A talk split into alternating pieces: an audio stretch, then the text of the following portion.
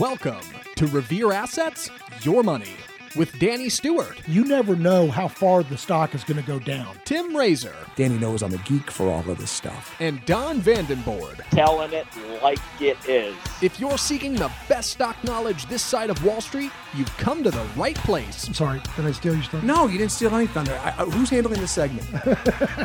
For the next hour, Danny, Tim, and Don will be talking investing, Investing is 90% psychological, and I love that. trades, The market will usually overshoot to the downside and to the upside. and dumpster fires. Because it doesn't matter what you think or what I think, and it matters even less what Danny thinks. And now, here's your hosts, Danny, Tim, and Don.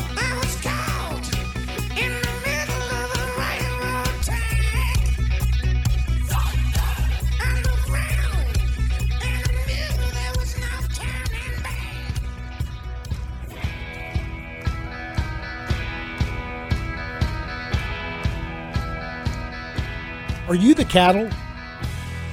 Are you the cattle or the customer? Do you know? Are you sure? We're going to talk about that. We're going to talk about the big banks. And I think the big banks may have just gotten the kiss of death. And then we're going to talk about bailouts, inversions, the yield curve, and the problems the Fed has created, which leads into another kind of related topic of the deposits, you know, deposits. Uh, and by the way, I want to thank Don for reviewing last week. Uh, he did a great job. I just want to recap because we do have a lot of listeners that come in. Uh, but first, let's talk about the kiss of death. So Don up there on his screen has this cover of Barron's magazine dated just a couple days ago telling you to buy the big banks. It's their forecast, their stock tip of the of the year. Uh, the big banks have gotten hit. They're down low. You should feel comfortable. They're safe. They're highly capitalized. So, therefore, you should buy the big banks. But what's the ulterior motive? Well, they want to make you feel safe and secure with those big banks so you don't pull your money out. The Fed doesn't want to have a run on the banks because, well, then they just have to print more fake money to stick in the banks so that the banks won't have a run, which kind of hurts them because they're trying to kind of put a lid on inflation. And so right now, the Fed's got a Hobson's choice. Do we kill inflation or we do we give some easement and some relief to these banks from this Frankenstein that we have created? Dr. Fed. Anyway, we're going to talk about that. And then, um, um, and, and why I was bringing that up is remember at the beginning of the year, I did some, we did some shows where we talked about forecasting. We talked about forecasts from the Wall Street Journal, from Barron's, from Time Magazine. Oh my gosh. Jeff Bezos was the Amazon was a stock to buy. That was December 1999, and Amazon fell, I don't know, some 80, 90% that next year. And, and we just went over how badly their predictions were and how literally they're they're top ticking a lot of these stocks and sectors. So is Barron's it is really with all the risk out there, do you really want to load up on big banks? Me thinks not. I don't know. Price is truth. Don will talk about that a little bit later, but man, I don't know. I'd be a little bit nervous about that. So, in any event, I just want to make you aware, folks, you can't listen to the big Wall Street periodicals. You can't listen to CNBC, to Bloomberg. You guys are the product. You're the cattle. They're the roper. They're the cowboy. They're delivering you to market. You think that, the, I mean, it- it's just like the newer versions now for the younger generation, it's social media. You're being groomed, if you will, to do it, take certain actions. They want you to feel secure about the banks so that it, this whole thing kind of goes away. But there are still some problems with the banking system. Last week, the discount window, uh, which is where banks can borrow directly from the Fed for 30 days, they can borrow money. They borrowed over 305, some big amount. I know Don talked about it. It was double what they did in 2008 financial crisis. The FHSLC, the ones that does the S&L savings, also hit up for an extra more than last time 2008 financial crisis. Remember that was the end of the world. Right now, the banks have borrowed double that directly from the Fed. That's why the Fed's balance sheet has gone up by more than a trillion dollars. Okay? Now, now, in all fairness, because the banks remember 2008 and they were scared, just the fear of the run on them could cause a could cause them to borrow money just in case. Case in point, I just saw a guy it, he's got an office next door. He does lending. He's a does lending for real estate deals, people that flip houses or do rental houses.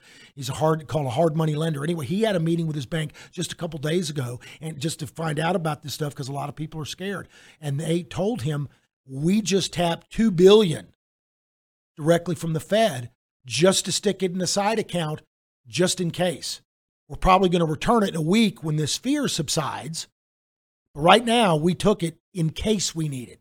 So they don't need it yet, but they took it just in case. So those numbers may be pumped up. I, I- I'll give you that. They absolutely. It may be, you know, uh, you know, measure twice. They're just they're just covering their own arse, if you will, and that's perfectly fine.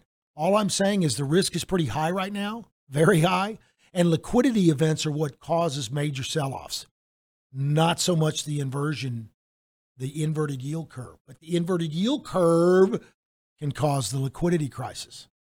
So that's what we're walk, uh, watching for. All right. So very quickly, uh, with speaking of deposits, I want again, Don did a good job last week, but I want to do a quick drive by, folks. There's two kinds Great of insurance.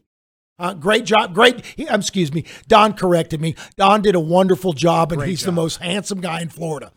Ne- next yeah, to I got a number of uh, a number of uh, compliments. Uh, well, the number was two, and they were from my sister and my son. But that that regardless, regardless, okay. Well, anyway, so you got two kinds of, of insurance, right? Let me turn my uh, speaker off real quick because I'm getting all these little uh, uh, tweets coming. You're too in. popular over there. I'm too popular. I'm too popular. All right. Anyway, so what was I talking about? I completely lost my train of thought. Oh, the FDIC. So you got FDIC and you got SIPC for brokerage accounts, for investment accounts, and then you've got FDIC for bank theoretical bank accounts. Now, I don't know about your custodian, your broker dealer. They like to be called custodians now because broker has like a bad, bad, like a used car salesman. But anyway, so they're broker dealers. If when when you go uh, for the FDIC insurance, I'll tell you how Schwab does it because they do it a little differently. They're a little more conservative than most. But for the idle cash, if you have a brokerage account, the FDIC insurance covers two hundred and fifty thousand dollars per person per styling of account for cash for cash equivalent. So you got to go look up the definitions at your savings and loan, your bank, or your brokerage account because it may vary. And I'll get into that in a second. Now, so a joint account, a husband and wife gets a 250 each. So you got a hundred five hundred thousand dollars covered. Okay. A so if you've got a Roth and an IRA and CDs, which I don't know why you would, but if you got a Roth, an IRA, and a joint account, now that person gets 250 in his Roth, 250 in his IRA, and 250 in his joint account, and his wife, respectively, would get 250 in the joint account, and then 250 on her Roth or IRA or whatever account she has. If you have a trust, same thing. Anyway, any or revocable trust. Anyway, so that's for cash. So it's 250 per account. Now, SIPC, secured, it's like FDIC, but for brokerage accounts, that's 500,000 per account, period. And for the each titling, you can't do two IRAs at Schwab and have double the coverage. So you got an IRA, it's 500,000, okay? And that can be either 250 in cash, cash equivalents, or up to $500,000 in securities. Now, the way that Schwab does their brokerages, their core cash, their idle cash that just sits there in their core, they actually have a bank sweep, a bank sweep that goes to Schwab Bank. That's 250,000 for the FDIC cash, just the core cash.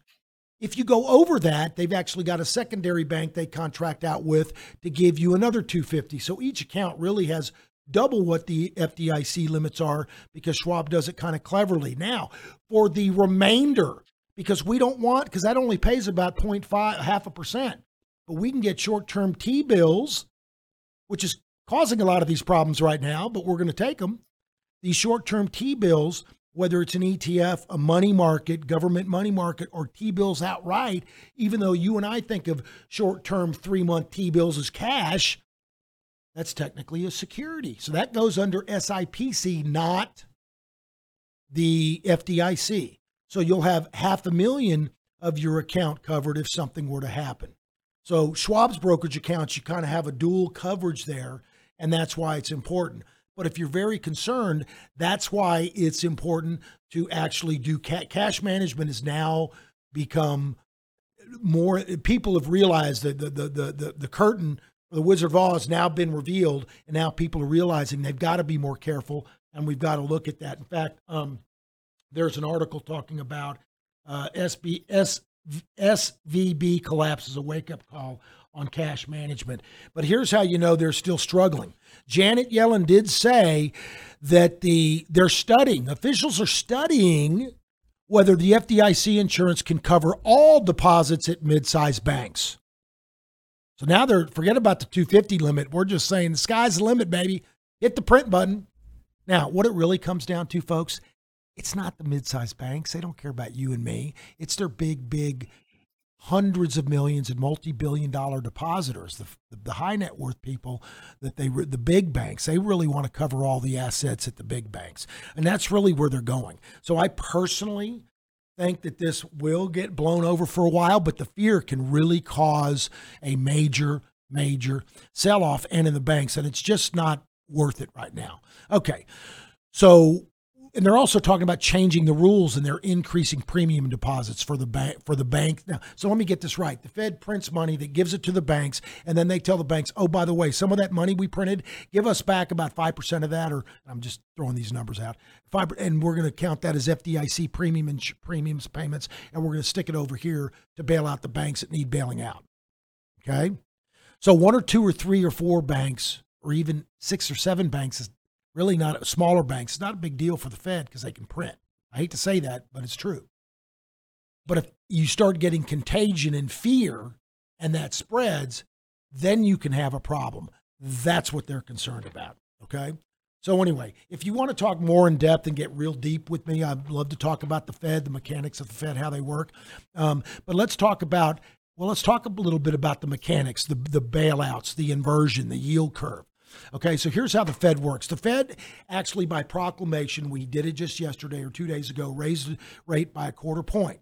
They come out, it's really not the Fed funds rate, it's a discount rate. They do that by proclamation. They say, we're raising the rates by quarter point. All the big 12 member banks, the big, big mega banks, they've all got to follow suit and, and raise the Fed funds rate, their negotiated overnight rate, by a quarter point. So it raises rates. But there's another thing they do. It's called the excess reserves or the free reserves. So the excess reserves, every bank is required to keep their reserves. Say it's 4%. So if they got $100 in the bank, they need to keep 4% on deposit or $4. Just to, then they want to loan out and make money on the rest. That's what the fractional banking system is. So now, if more people are scared, more people than 4%, you got 15% or 10% want to take their money out, you get a run on the bank. That's that's what they're worried about. So the the Federal Reserve has these big bond traders in New York, and they get to make money on the spread. So they don't care which way the Fed tells them to do it. They're just along. They're an insider. It's you want to be a Fed bond trader, direct bond bond trader, because you get a little bit of a. You're like a dealer. You make a little spread on every transaction and they're not the Fed's not going to let them lose money. So the Fed says we're going to buy bonds from you, you big New York banks, uh, traders in New York banks. Give us your bonds, and here's the cash for those bonds. Now the banks are flush with money. The big, big, big member banks. Now their reserve requirements are, are they've got a lot of excess reserves, free reserves, and so now they're trying to call all these banks, Midwest and all over the country, trying to lend money it it eases the supply of money is big is a lot therefore uh, supply price comes down interest rates come down remember when you're talking about the supply of money the price is the interest rate okay conversely when they want to switch it and they say hey we want to suck liquidity out of the market which they don't do very often they will say bond traders you're going to buy the bonds back from us Bond traders take their money out of the member banks, give it to the Fed. The Fed gives them these bonds. Now they got bonds instead of cash. Now they're tight and it raises rates. So even when the Fed says it's raising short term rates, if it's flooding the market with money, that kind of has an, a, an offsetting effect. It greases the wheels. Now, if they do, if they actually pull money out of the system, that means we're damn serious about it. We're talking about raising rates and sucking money out of the economy. That's when you can have a liquidity problem. So that's why it's very important to keep an eye on that. Okay. Again, if you have any questions on that, reach out to me. It does get a little complicated. But let's talk about this for Dr. Dr. Fed that created this Frankenstein.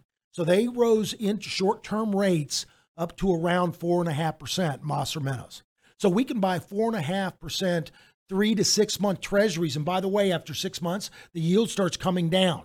So short term rates are higher than long term rates.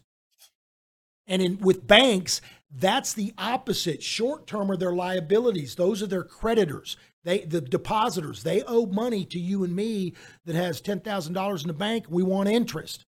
And so they got to pay four, four and a half percent. How do they do that normally? They borrow money with longer bonds because they're not really allowed to speculate with a bunch of stocks. In case the stock market crashes, they can't pay off their creditors.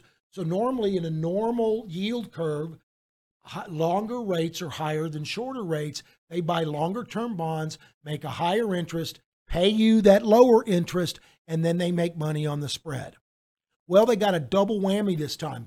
Four and a half percent rates and long term rates came down, they're shorter, they can't cover that difference. Not only so on an income, on their profit and loss statement, they're getting creamed. On their balance sheet, the stocks, interest rates, bond prices move opposite of interest rates. Their bond portfolio got creamed. So now they look like they're underwater in the red, losing money, and have a negative balance sheet potentially, depending on how many bonds they have. I'll give you case in point.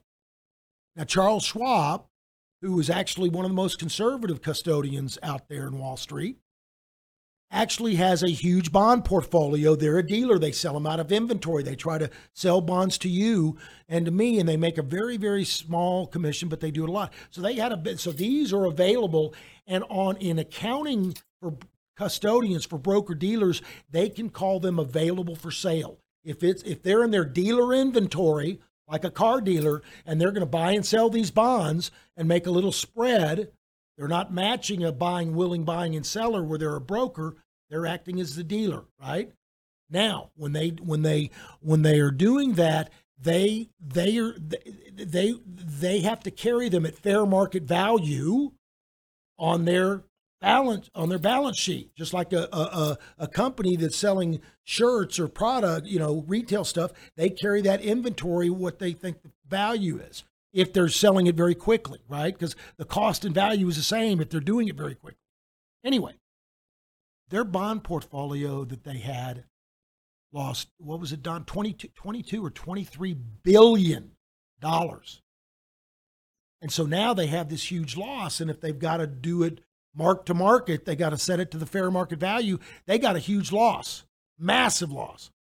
So what did they do? They moved it from available for sale in their trading account to buy and hold long term buy and hold long term hold so now they can go back and reverse it and carry it at book value, what they paid for it, not the fair market. So they bought it at 100, and I'm just using round number, bought it at $1,000 a bond.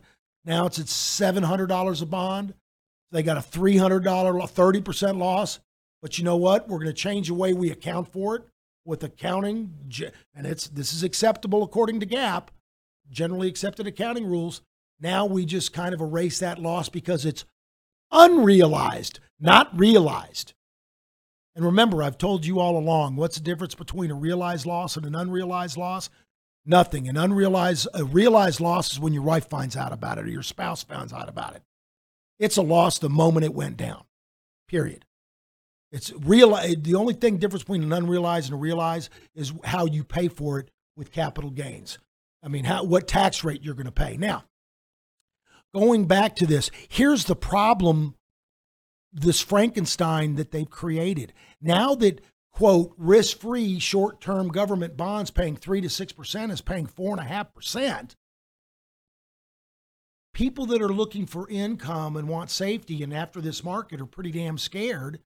They're going into these T, but we're doing it for our idle cash right now. We're defensive. I'll let Don talk about that in a minute because we're so defensive. We're not all in because the markets are acting very tough right now. We've got 40% in T bills making the 4.5%. But here's the thing if you're a company, if you got corporate investment grade bonds, why is a company, why is uh, some blue haired widow going to buy your uh, investment grade bond that used to just was a high yield at 3% a few years ago when interest rates were at zero? Now, 4.5%, they'll buy the treasury. They're not going to buy your bond. It's forcing you to raise your yield up to 6 or 7%. And for high yield, it's going to be even higher. So now you're pushing, and I'm talking about the best of the best, like the, you're pushing yields, forcing companies to pay up to attract money. Because if I can get a four and a half theoretically risk free, why do I want to do something different if I'm just looking for income? So it's it's it's crowding out the private sector. You're making the cost of capital go up 30, 40% for these businesses. And here's another thing that a lot of people are talking about. These companies have bonds, a bond portfolio when interest rates were free or zero or half a percent or one or two percent, they loaded up on bonds. Remember 2008, we were supposed to deleverage and the Fed took all these bad debt and took it on their balance sheet. Now all these companies have a lot of debt. When they roll the debt forward, they're going to have to refinance at 7, 8, 9, 10, 11, 12, 13 percent, depending on their credit quality. Not three, four, five, six, seven. It's going to shift the whole thing. That's going to hit their earnings and their profits.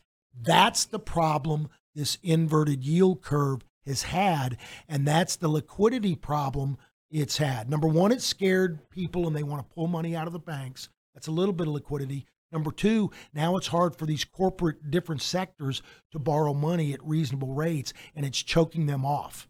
It's hurting the economy. The market could be reflecting that. All right. So, with that said, with that said, and by the way, sorry I did not do the mailbag this week. I just got back from spring break. The guys covered for me last week. Had a wonderful time. Thank you very much. I just didn't and been catching up. Uh, next week we will have it. If you've got any questions or comments or articles you want to talk about, then go ahead and send them to me. But right now, let's go to the straight to Don and the Revere team. And so, Don, you got any comments on that or market reaction to that or? Uh, no, I think uh, it's a good rehash of everything we've been talking about, and um, what good is going to come of it? Uh, it's a the word that I used last week was confidence, and so far, Yellen and Powell have not been able to inject any confidence into the market. She flip flopped uh, over the last two days. Wednesday, while Powell was talking, uh, and he said depositors should not worry about their funds. He didn't come out and say that they had a program to backstop it. He just kept saying depositors should not worry about their funds. At the same time, she was testifying to Congress saying that we have no additional plans to uh, backstop deposits. And then she saw the reaction that the market had. And then yesterday, Thursday, uh, afternoon, she said we're evaluating uh, options in case we would need to uh, guarantee more deposits. So, and then supposedly this morning she convened an emergency meeting of the Financial Stability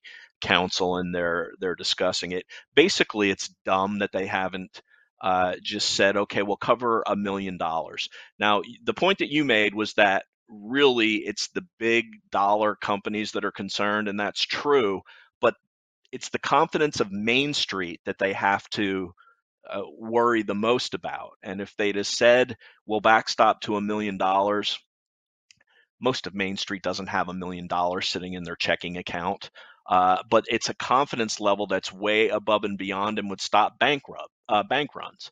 So, yeah, everybody knows that a lot of banks are in the same uh, problem right now with these long dated uh, bonds that are nowhere near worth their face value. But if they hold them to maturity, they'll get it. It's just that short-term interest rates now are paying so much better that the the valuation of uh, the value of those has gone way down. But uh, they need to do something to shore up the confidence of Main Street. And so far, uh, they've come up empty. I mean, it really seems like a simple solution. You raise uh, the FDIC minimum and you charge the bank, the bank will pass it on to the customer, and the customer is paying a little bit more.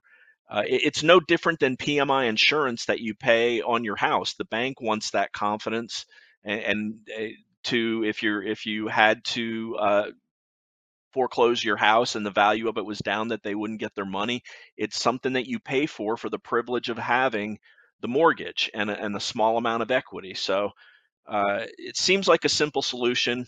You charge the banks, the banks pay it on to the depositors. The depositors have the option of either paying it or moving their money into something else. And if they move their money into something else, then that solves the problem. If they pay it, that also solves the problem.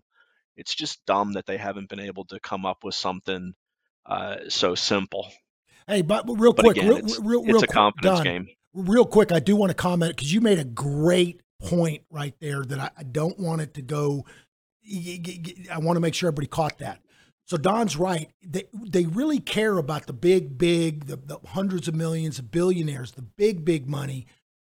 But it really, the thing that's going to cause the problem is the smaller retail investors. Because look, the Apple and the companies that have uh, hundreds of millions or billions of dollars, they can't split it out between 8,500 banks. They can't split it out between, so they're going to have three or four big main core banks. That's just the way they have to operate. But the retail investor, even though they they don't, it doesn't really, they don't really care about that as much. It's all those retail scared investors that are going to be pulling their money out because of fear that can cause the liquidity. Apple can't just pull out a trillion dollars and just stick it under a mattress. They can't. They're gonna. It's not. You're not going to get the run created by the big institutions. Where you're going to get the run is the fear from the retail investor. So Don's right. They're trying to quell the fear of the retail investor. Sorry, Don. I just wanted to make make sure that. Yeah, well, they're not trying to, and that's the problem. Well, yeah. I didn't say they were doing a good job. Yeah, right. So let's go. Uh, let's go right to Ted. He's going to talk about uh, breadth and sentiment. Uh, Ted, I'm going to bring up this sentiment uh, chart first. Very interesting.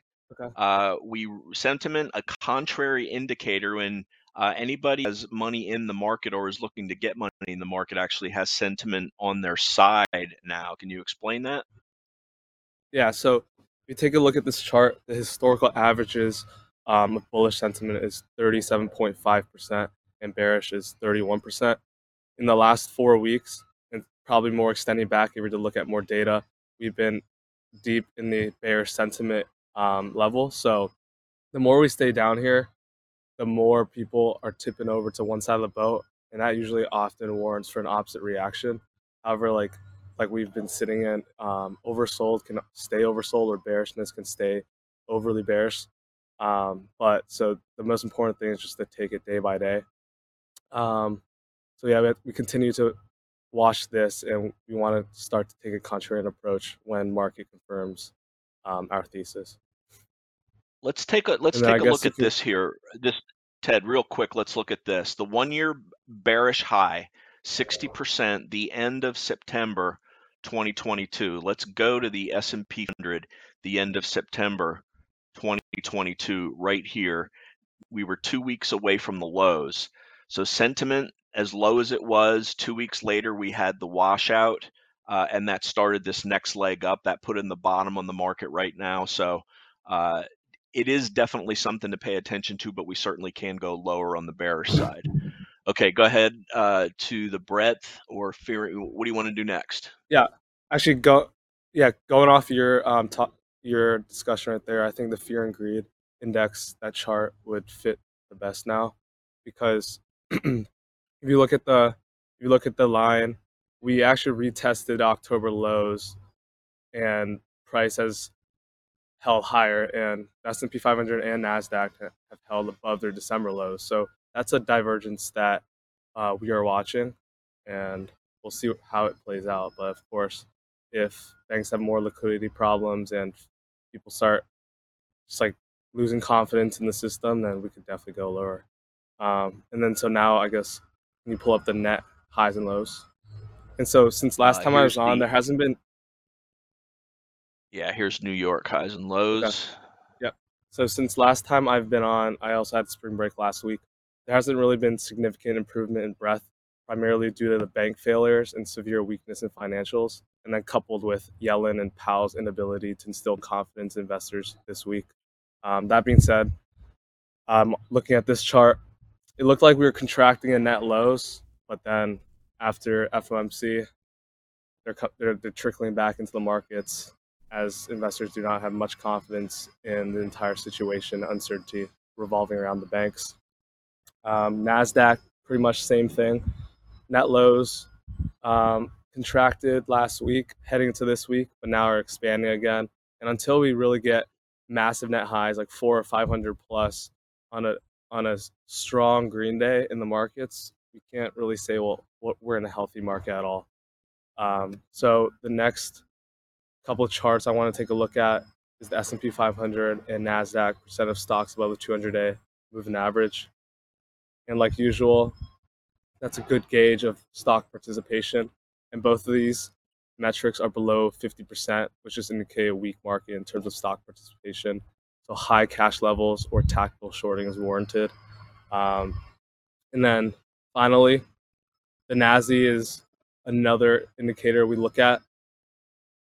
It's often pretty good indicator at determining market turns. And you can see the line is just in a red and it's, it's just buried deep in a downtrend. The RSI, how, however, um, is deep in oversold territory. But if you look to the left, we can stay there for a while. So we want to see some divergencies um, take place and see it hook up.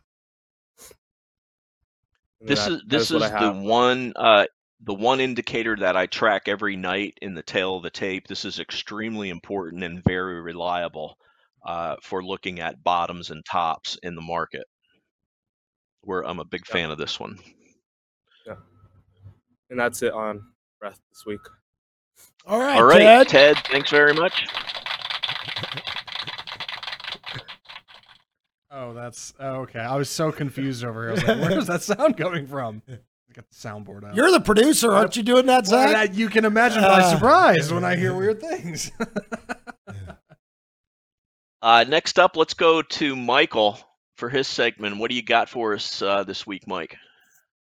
All right. Good morning, guys. Um, so this week, uh, while while we've been talking about the Fed, I just wanted to um, to take this opportunity to kind of just explain things and just to help people understand sort of what's going on and and how things currently work. Because most of the time, I mean, throughout throughout my short career and from what I've heard uh, from people that have had much longer careers than myself in markets, uh, most of the time the market doesn't really care about the Fed and the FOMC it's not really a big factor. They're just kind of doing their thing. They have meetings every so often, and the market doesn't really pay attention.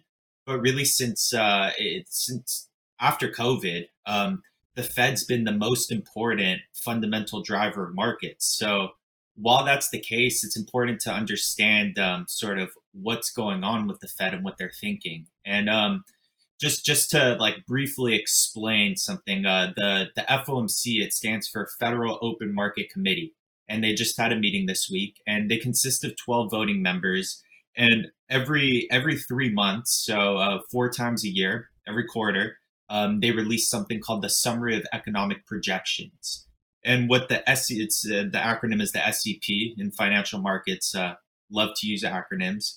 Um, and it represents all of the FOMC participants' projections for four key economic indi- indicators, which are GDP growth, unemployment rate, PCE inflation, and core PCE. And then they project their uh, federal funds rate target.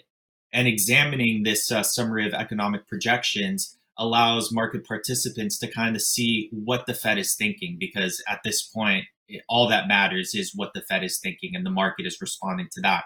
So just to quickly go over um, this this recent SCP, um, in terms of real GDP, um, they had initially in the last SCP projected a 0.5 growth, and now they're projecting 0.4. So GDP coming down lower, and then for 2024 they actually dropped it to 1.2 versus 1.6. So they're they're projecting a GDP is going to be uh, growing at a slower pace, and they also Powell said that um, that most participants actually see the risks uh, weighted to the downside, so even slower growth. Um, unemployment rate. This is really interesting. Um, back in the December projection, they had a 4.6% unemployment rate. Now they have it at 4.5, so that's that's unchanged really. And the current unemployment rate is 3.6%. Um, so it's projected to go from 3.6% to 4.5% in the next nine months. And the problem with that is that research um, research shows that when the unemployment rate increases by one percent, it doesn't just stop there. It, it, tends to really accelerate from that point. And um, in the congressional and the Senate hearings, uh, when when Powell was testifying, they asked him a lot about that, um, about the unemployment, how that's going to affect Main Street, and he kind of avoided the question, or didn't really avoid it, but just said, "Look, we got to do our job, and it is what it is, and it's it's not very politically popular um, to to have increasing unemployment, but it, it, it looks like uh, they think there's nothing they can do about that, and and there are concerns that if we do get up to 4.5 percent unemployment, it's it's it's not just going to stop there. Um, and then lastly, um, in terms of PCE inflation, which is um, uh, the the the way that um, that the Fed measures inflation over CPI, the PCE is their preferred measure, measure of inflation. Headline and core are a little higher than the December projection, and um, Powell actually noted that recent indicators of inflation have have grown stronger. And I, I've been seeing a lot of reports. A lot of people have been saying, "Oh, the inflation's coming down. It doesn't matter." Um, the Fed shouldn't be hiking. Uh, they, they've got it under control. But all that matters really is is what the Fed's saying and how they're thinking. And if they're saying that inflation's growing stronger and it's not under control, then we we really need to go with what they're saying. And um, and then last thing, um, what he said too is that um, with this whole banking situation, um, they're expecting that credit standards will tighten and there will be less available credit. Um, so in that case, they're they're thinking that this this credit tightening could actually um, serve as as a um, interest rate hike. It can serve a similar uh, purpose. It'll tighten financial conditions. So um, they may pause. They may not have to keep increasing rates, but that'll be because um, credit standards have tightened. So either way, that that's that's pretty negative. Um, and with inflation above the longer run goal, they they they're projecting in the dot plot, um, which is where they project the Fed funds rate in the future. Um, they're projecting 5.1% for, for this entire year. And, and Powell said many times that the base case is not um, a rate cut. So it is important to, to think about and, and to understand what the, what the Fed is doing. And until things change there, um, it's going to be tough conditions. So, so we just got to monitor that and, and see how things uh, develop. So that terminal rate that you mentioned, that uh, of 5.1, that that implies one more 25 basis point raise. Uh, but right now, 88% of no raise is what's being priced into the Fed Fund futures market. That's what I have on my screen right now, and that's for the May 23rd meeting. When you go to the June 14th meeting, uh, it's actually 50 50 between a 25 basis point cut and no change. uh, if you go out to July, it's uh, leaning more it, same situation, and you're actually got a 10% of a 50 point basis cut uh, point height uh, cut. Cut. So the what the what the Fed fund futures are saying and what Powell's been saying, he said no cuts. That was one of the reasons that the market sold off as hard as it did Wednesday afternoon. Uh, but the, the the financial markets are disagreeing with him, and they they have a tendency of winning, uh, winning that type of argument. So uh, his The point on- is that only thing- Go ahead. Yeah.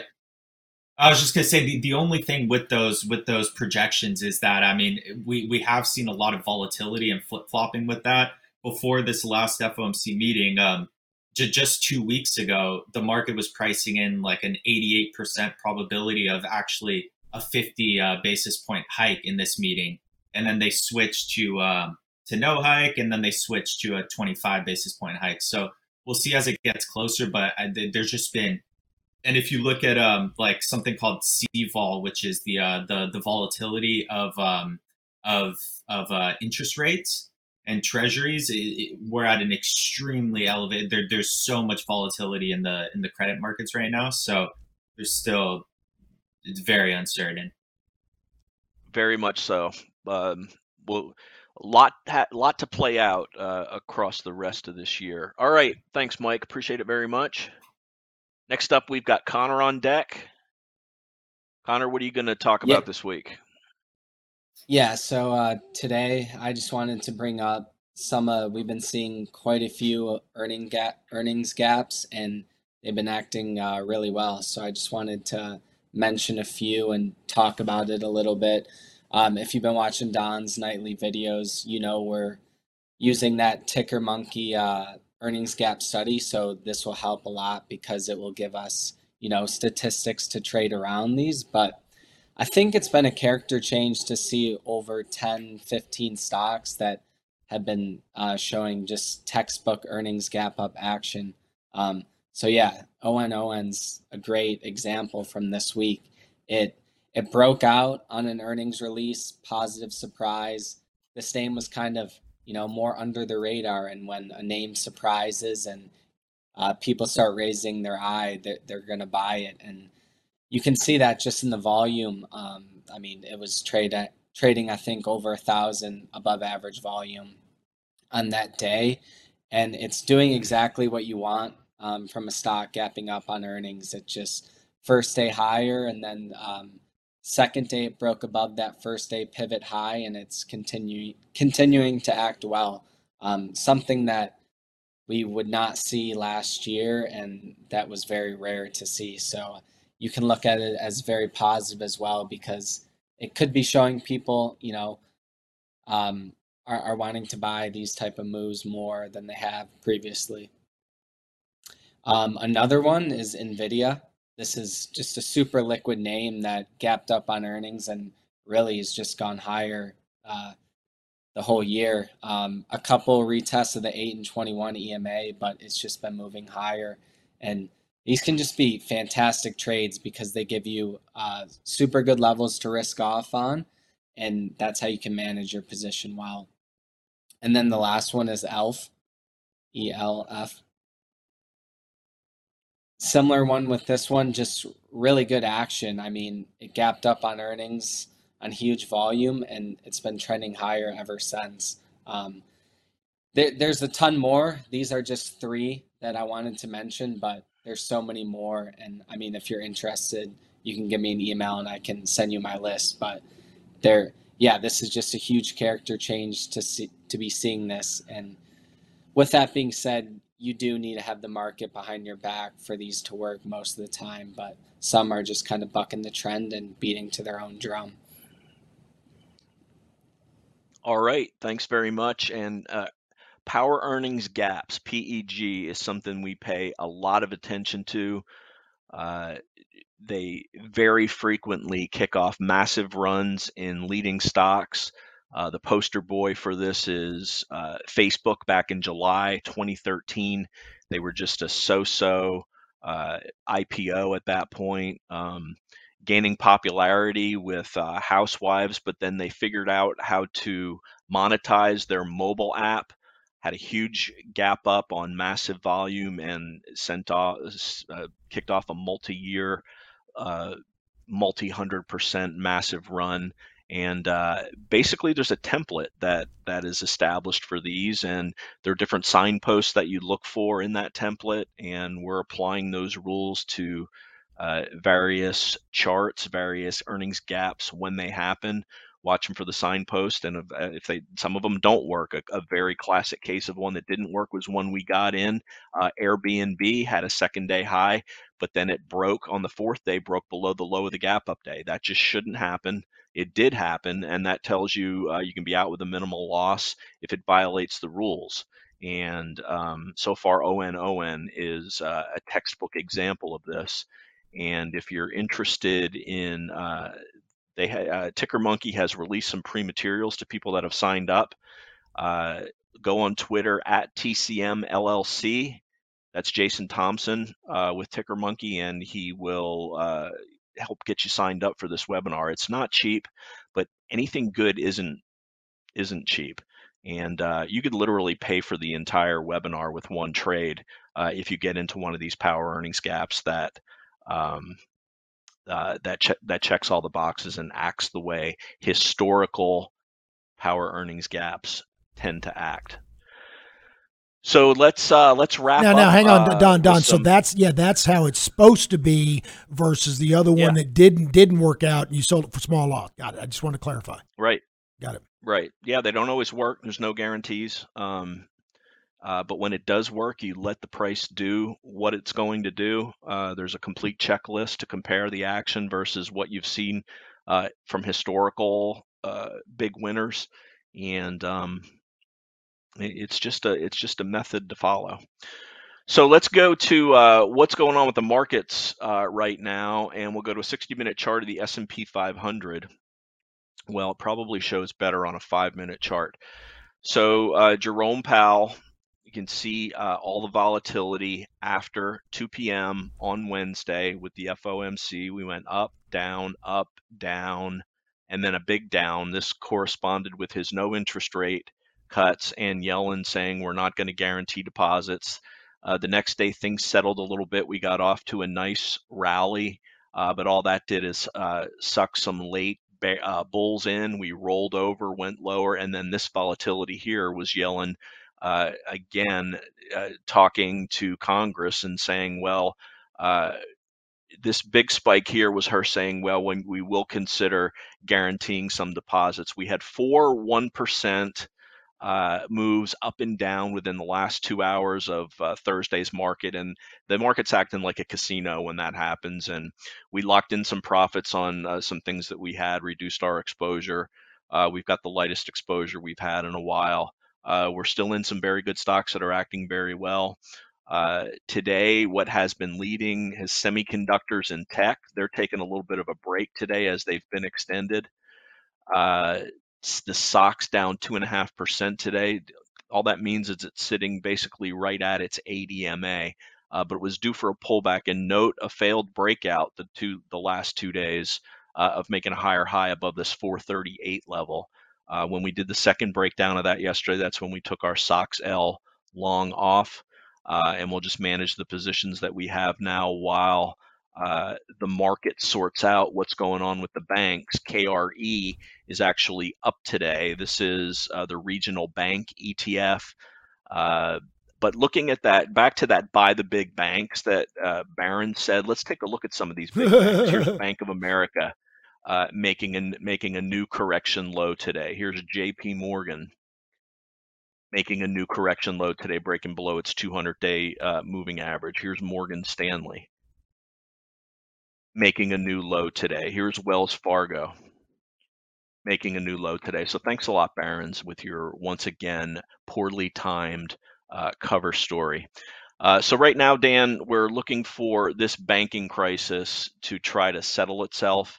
Uh, it's not being reflected in uh, certainly the charts of small caps, which made more recent lows today off the bottom, but uh, we need to put in a bottom, form some kind of a bottoming base similar to what we saw here at the end of December. Let's just stop going down for now before we can try to make higher highs. Uh, but again, today we made a lower low, and uh, to us, The being markets, below the the, markets. 200 day, yeah, to uh, to the markets being below uh, the 200 day moving average on the S&P 500. We all know how I feel about that. That's the dividing line between uh, a healthy market and an unhealthy market. Of course, there are shades of gray uh, in between there. The Nasdaq 100 is representing the healthy side of the market right now, uh, but that's uh, counterbalanced by how terrible the banks are acting, uh, and gold and gold stocks. Uh, are certainly acting, uh, continuing to act well as people look for safety, for return of their money, as opposed to return on their money. Here's TLT, the long bond, uh, working at uh, making recent three week highs today. And again, this is money flowing into the safety of bonds out of the uh, questionable equity markets, especially uh, with the financial system. But um, if too much pain happens, uh, I expect action from the administration, from the Fed, from Janet Yellen, and uh, that'll hopefully try to soothe the markets. But the latest Thursday night overnight news was Deutsche Bank Uh, credit default swaps, the price of these surged overnight.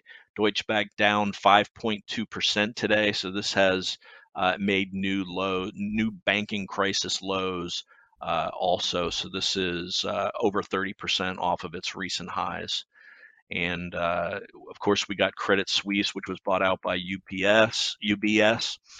Uh, still trading, but they have agreed. They haven't closed the merger yet. Uh, but uh, what we're looking at right now is for some uh, stability in the uh, the banks, small caps, mid caps, and um, we'll go from there. We'll take our cues from the market, and for now, the market's trading more like a casino than a place where you want to invest your money. All right, Don. That's it for this week on the markets. Yep. All right, Don. Thanks a lot. Listen, folks. Um, here's the bottom line: the markets actually were firming up and starting to look better this year. They were actually acting better, and then all of a sudden, you had this liquidity, banking liquidity crisis, whatever you want to call it. Now, it, here's the here's the bottom line: if it gets if it gets more acute, if it gets worse, and people get fearful, they will act. Look, a lot of our research centers around the what the investors are doing, the buying and selling, the buying strength and selling pressure, the the, the strength of, of, of uh, you know the, the supply and demand of stocks, not so much the fundamentals. And right now, if you get a liquidity crisis, if this gets acute, you could see a much bigger sell. You could see the market go down another 10, 20, 30%. Don't think it can't. You've got to keep your mind supple enough that the market could go up 30% or down 30%, period. If you're not, you're not flexible enough. Look, I'm from what I see, I'm kind of fundamentally kind of bearish because there's a lot of stupid policy, stupid things going on right now. But I'm supple enough to know the market could rally 20% in three weeks if the Fed takes his foot off, uh, the, the Fed takes their foot off the throat of the economy and says, okay, we're going to pause or stop. If they get a hint that they're easing. So, credit liquidity crisis, market in big trouble. But if we get past this by a week or two, we just get past this, and it looks like the liquidity fears are subsiding, and it looks like the Fed might be easing, you could get a seriously strong rally, seriously strong market. Don't get married to your to your uh, thesis. Have a thesis, and then see if it's confirmed by price. Price is truth. When it's time to buy, it won't feel right. You're going to feel scared. And if you don't have some kind of rule, and it makes it easier if you, if you know you've got a rule to sell with a small loss, you're not going to write it down huge. It makes it a lot easier to get in. So you might have a few false starts, but once you get in on a sustained rally, all those little nicks are, are going to be fine. But right now, we're very tactical. We got 40% T bills, just a few individual stocks. Our beta is what, Don? Point 0.45. 0.45. So we got less than half 0.45. risk in the market, and it's and it's leaning toward Nasdaq stocks because the S and P stocks are not doing well. This is what active management does. I, look, I, if you have a pie, diversified pie chart that's supposed to keep you out of harm's way, all those correlations don't go to grow together, and they all go down together, albeit at different rates during major market sell-offs. So having those pie charts or owning the S and P is like having a car with no brakes. They never get to fit. They never adjust how much cash or things that can't go down in the portfolio. It's you got to keep that ratio. Anyway, folks, listen, if you like what you heard, please tell a friend, tell a neighbor, just send them to revereasset.com. Up in the top right hand corner, there's a subscribe button. You can hit subscribe, just put your name and email address in there. We won't reach out. We're not going to bug you. We're this is it, you'll get our new our daily market insight video that Don does every evening the market's open little 10 15 minute video talking about the short term midterm long term state of the markets where we think the indices are in time and space and then what actual moves we did in the shop we're the most transparent advisor fiduciary advisor out there that i'm aware of i don't know that other fiduciaries that literally send you a video every night of what we're doing okay then next to that, there's a uh, contact us button, and you can hit that. You can put in a question, and it comes straight to me. and you can have a topic. You can say, "Hey, here's my cell. Give me a call. I want a complimentary portfolio review, or I just want some idea. Give me what do you think about this stock? Whatever you want." Okay, but again, we won't spam you or reach out to you. We grow organically, and this is how we've been doing it. You can email any of us, Dan at revereasset.com, Don at revereasset.com, Michael at revereasset.com, Ted or Connor at revereasset.com. And you can always call us old school at 855 Real Wealth. Have a good weekend, stay safe, and we'll talk to you next week on your money. Because it's not how much you make in the markets, it's how much of that you can keep.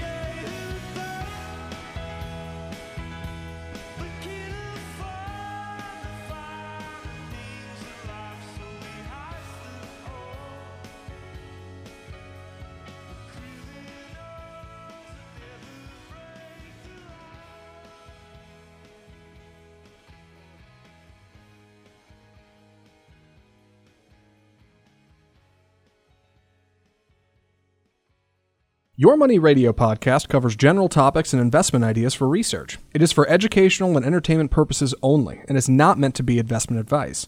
If you want or need investment advice, contact your own advisors or reach out to Revere Asset Management for individual investment advice. For more information, just go to revereasset.com.